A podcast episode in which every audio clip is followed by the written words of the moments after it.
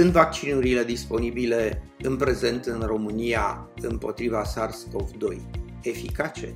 Dacă da, în ce măsură? Toate vaccinurile care sunt disponibile în prezent pentru cetățeni în România sunt foarte eficace împotriva COVID-19. După cum bine știți, există posibilitatea, după ce contactezi virusul, să faci diferite forme de boală.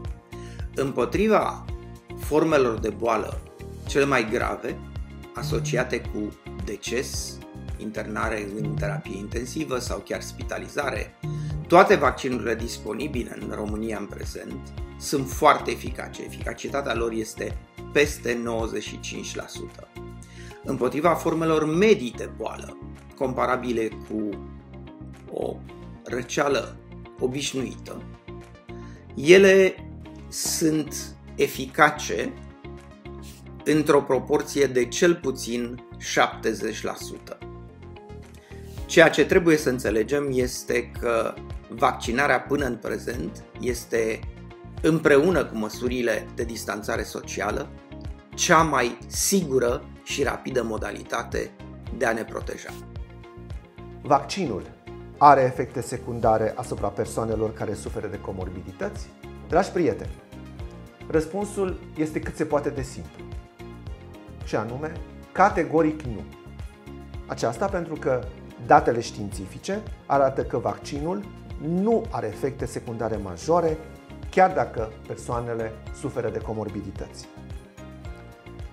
Dați-mi voie însă să nuanțez răspunsul. Și în primul rând ar trebui să definesc ce înseamnă comorbidități.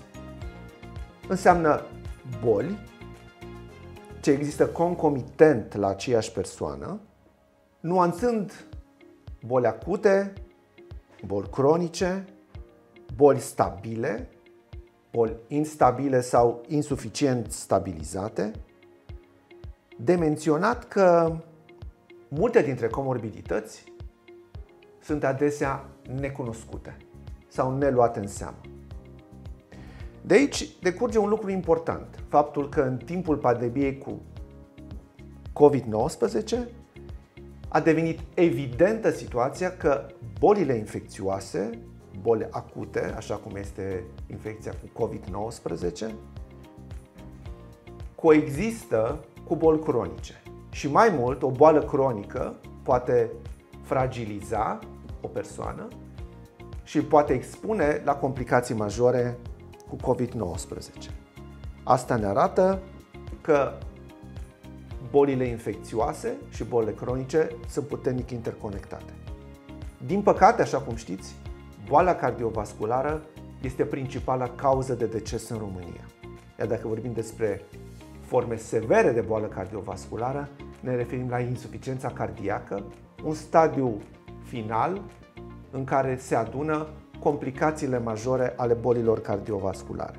Subliniez din nou obiectivul medical major. Este acela ca în orice intervenție a noastră să avem un raport risc-beneficiu în favoarea beneficiului pacienților. Iar pentru aceasta, pe de o parte, trebuie să avem dovezi clare de eficiență, dar și de siguranță a produselor pe care le administrăm, inclusiv a vaccinurilor anti-COVID-19. Pe de altă parte, avem în această balanță faptul că beneficiul cel mai mare pentru o intervenție a noastră, inclusiv această vaccinare, este la persoane care au comorbidități, care au forme severe de boală, care sunt în vârstă. Deci, practic, prioritizarea este de a face vaccinarea la această categorie de persoane pentru că beneficiul este major în aceste situații. Pe de altă parte, știm și situația că cele mai multe efecte secundare pot apărea exact la aceste persoane. Pentru că, pentru mulți dintre ei, echilibrul este instabil, echilibrul bolii cronice, vârsta înaintată, comorbiditățile, coexistența unor factori de, de mediu pot face ca să apară complicații exact la aceste persoane. Aceasta nu ne va împiedica însă să prioritizăm vaccinarea la aceste persoane. Mai mult, în ghidurile de practică medicală, așa cum sunt ghidurile europene de cardiologie aplicate și la noi în țară, se referă, se, se, se specifică clar că pacienții care au insuficiență cardiacă au indicație majoră de a fi vaccinați. Da, se precizează de a fi vaccinați antigripal sau antipneumococic, dar dovezile din studii clinice, aprobările din partea Agenției Europene a Medicamentului fac ca inclusiv aceste vaccinuri anti-SARS-CoV-2 să fie indicate inclusiv la persoanele cele mai severe. M-aș bucura cu altă ocazie să vorbim mai mult despre rigoarea acestor studii clinice, despre responsabilitatea pe care o au cei care desfășoară aceste studii clinice și pentru modul în care se comunică aceste rezultate, iar uh, evidența reacțiilor adverse este ținută pe termen lung. Așa că nu încape nicio îndoială că dacă va plana vreodată un semn de întrebare legat de siguranța acestor vaccinuri, acest lucru va fi rapid făcut public de către cei care au uh, inițiat aceste proiecte. Așa că ceea ce vreau să vă spun este că în orice studiu, inclusiv în studiile legate, spre exemplu, de uh, eficiența vaccinului Pfizer-BioNTech sau a, celor, a, a vaccinului Moderna, se vorbește despre siguranță și eficiență, punând în față de fiecare dată siguranța pacientului, ceea ce înseamnă administrarea acestui vaccin, a efectelor secundare care, care ar putea să, să apară și a modului în care le putem preveni aceste, uh, aceste complicații.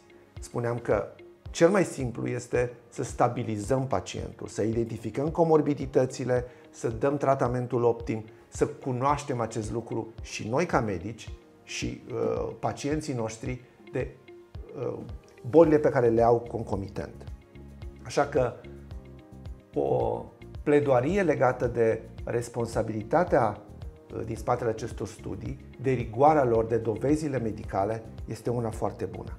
Pe de altă parte, e o discuție bună legată despre adevăr, despre ceea ce credem și în cine credem. Iar uh, mari experți mondiali vorbesc despre faptul că, indiferent de tema de dezbatere, va trebui să ne găsim persoanele, dacă se poate din zona academică, ce ne pot da adevărul așa cum este el, fără a răstălmăci sau fără a pune prea multe paranteze și puncte de suspensie. Așa că va trebui să căutăm adevărul acolo unde este el și fiți convinși că asta va fi calea prin care fiecare dintre noi vom avea nu doar decizia actorilor noastre, ci vom putea să împărtășim expertiza și experiența celor care fac aceste studii, care urmăresc aceste medicamente, care dezvoltă aceste terapii novatoare.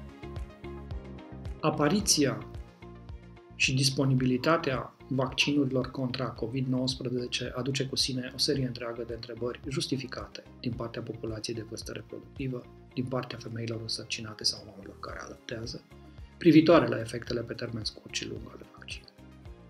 Realitatea ultimului an ne arată însă că infecția cu COVID-19 poate avea efecte devastatoare asupra sănătății oricărui individ.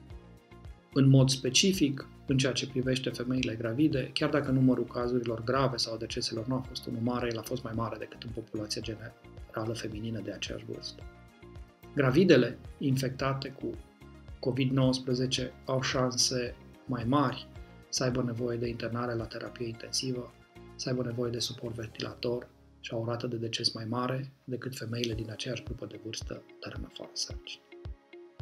Femeile însărcinate, infectate cu COVID-19, au uh, avut o rată mai mare de nașteri premature, mai ales în cazurile grave, precum și nevoie mai mare de operație cezariană.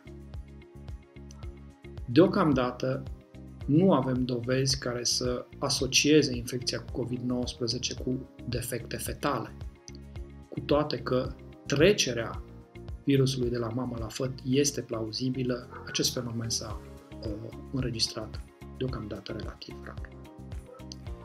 În ceea ce privește vaccinurile disponibile contra COVID-19, trebuie spus de la bun început că regula generală a testării acestor uh, vaccinuri impune excluderea femeilor însărcinate și a celor care alăptează din lotul pacienților de studii. Ca urmare a acestui fapt, dovezile uh, obținute din studiile clinice trebuie extrapolate la populația femeilor însărcinate și a celor care uh, uh, alăptează pe baza unor dovezi indirecte. Pe perioada testării uh, siguranței vaccinurilor ulterior aprobate, s-au înregistrat un număr de 18 sarcini la subiecții care au făcut uh, parte din aceste loturi de studii, dar rezultatele acestor sarcini deocamdată nu sunt cunoscute. Pe de altă parte, studii preliminare efectuate pe animale nu au arătat în niciun fel uh, efecte negative uh, asupra fertilității. Trebuie de asemenea subliniat în acest moment că vaccinurile actualmente disponibile nu conțin particule virale sau virus bioatenuat. Ca urmare, multiplicarea, înmulțirea virusului în organismul celui vaccinat nu este posibil. Particulele de ARN mesager din componența vaccinurilor, uh, odată ajunse în organism, sunt repede degradate, ca urmare este puțin probabil ca ele să traverseze placenta. În schimb, imunitatea conferită mamei de către vaccin este în mod eficient transferată și nou născutul. Același lucru îl putem spune și despre particulele de ARN mesager uh, care pot ajunge în laptele matern și ulterior la uh, nou-născut, unde însă ele vor fi digerate. În ceea ce privește efectele secundare pe termen scurt, acestea au fost raportate ca fiind undeva între 1 și 3% după prima doză, respectiv 15-17% după cea de-a doua doză în populația generală, procente de care ne așteptăm să le regăsim și în ceea ce privește populația pacientelor însărcinate sau a celor care alăptează. Și într-un caz și în celălalt, administrarea de paracetamol uh, este eficace și nu este contraindicată la grupul acesta de persoane. Concluzia discuției noastre de astăzi este aceea că decizia de vaccinare a femeilor însărcinate, respectiv a mamelor care alăptează, trebuie să fie mai mult ca oricând una bazată pe o analiză individuală a riscurilor și beneficiilor. Ca urmare a acestui fapt, probabil este la fel de greșit să recomandăm vaccinarea de rutină a tuturor femeilor însărcinate, pe cât este de contraproductiv să contraindicăm această vaccinare. Datele din literatură, rezultatele studiilor clinice sunt într-o continuă schimbare și informarea din surse de bună calitate rămâne de importanță esențială. Pe de altă parte, de asemenea, trebuie să spunem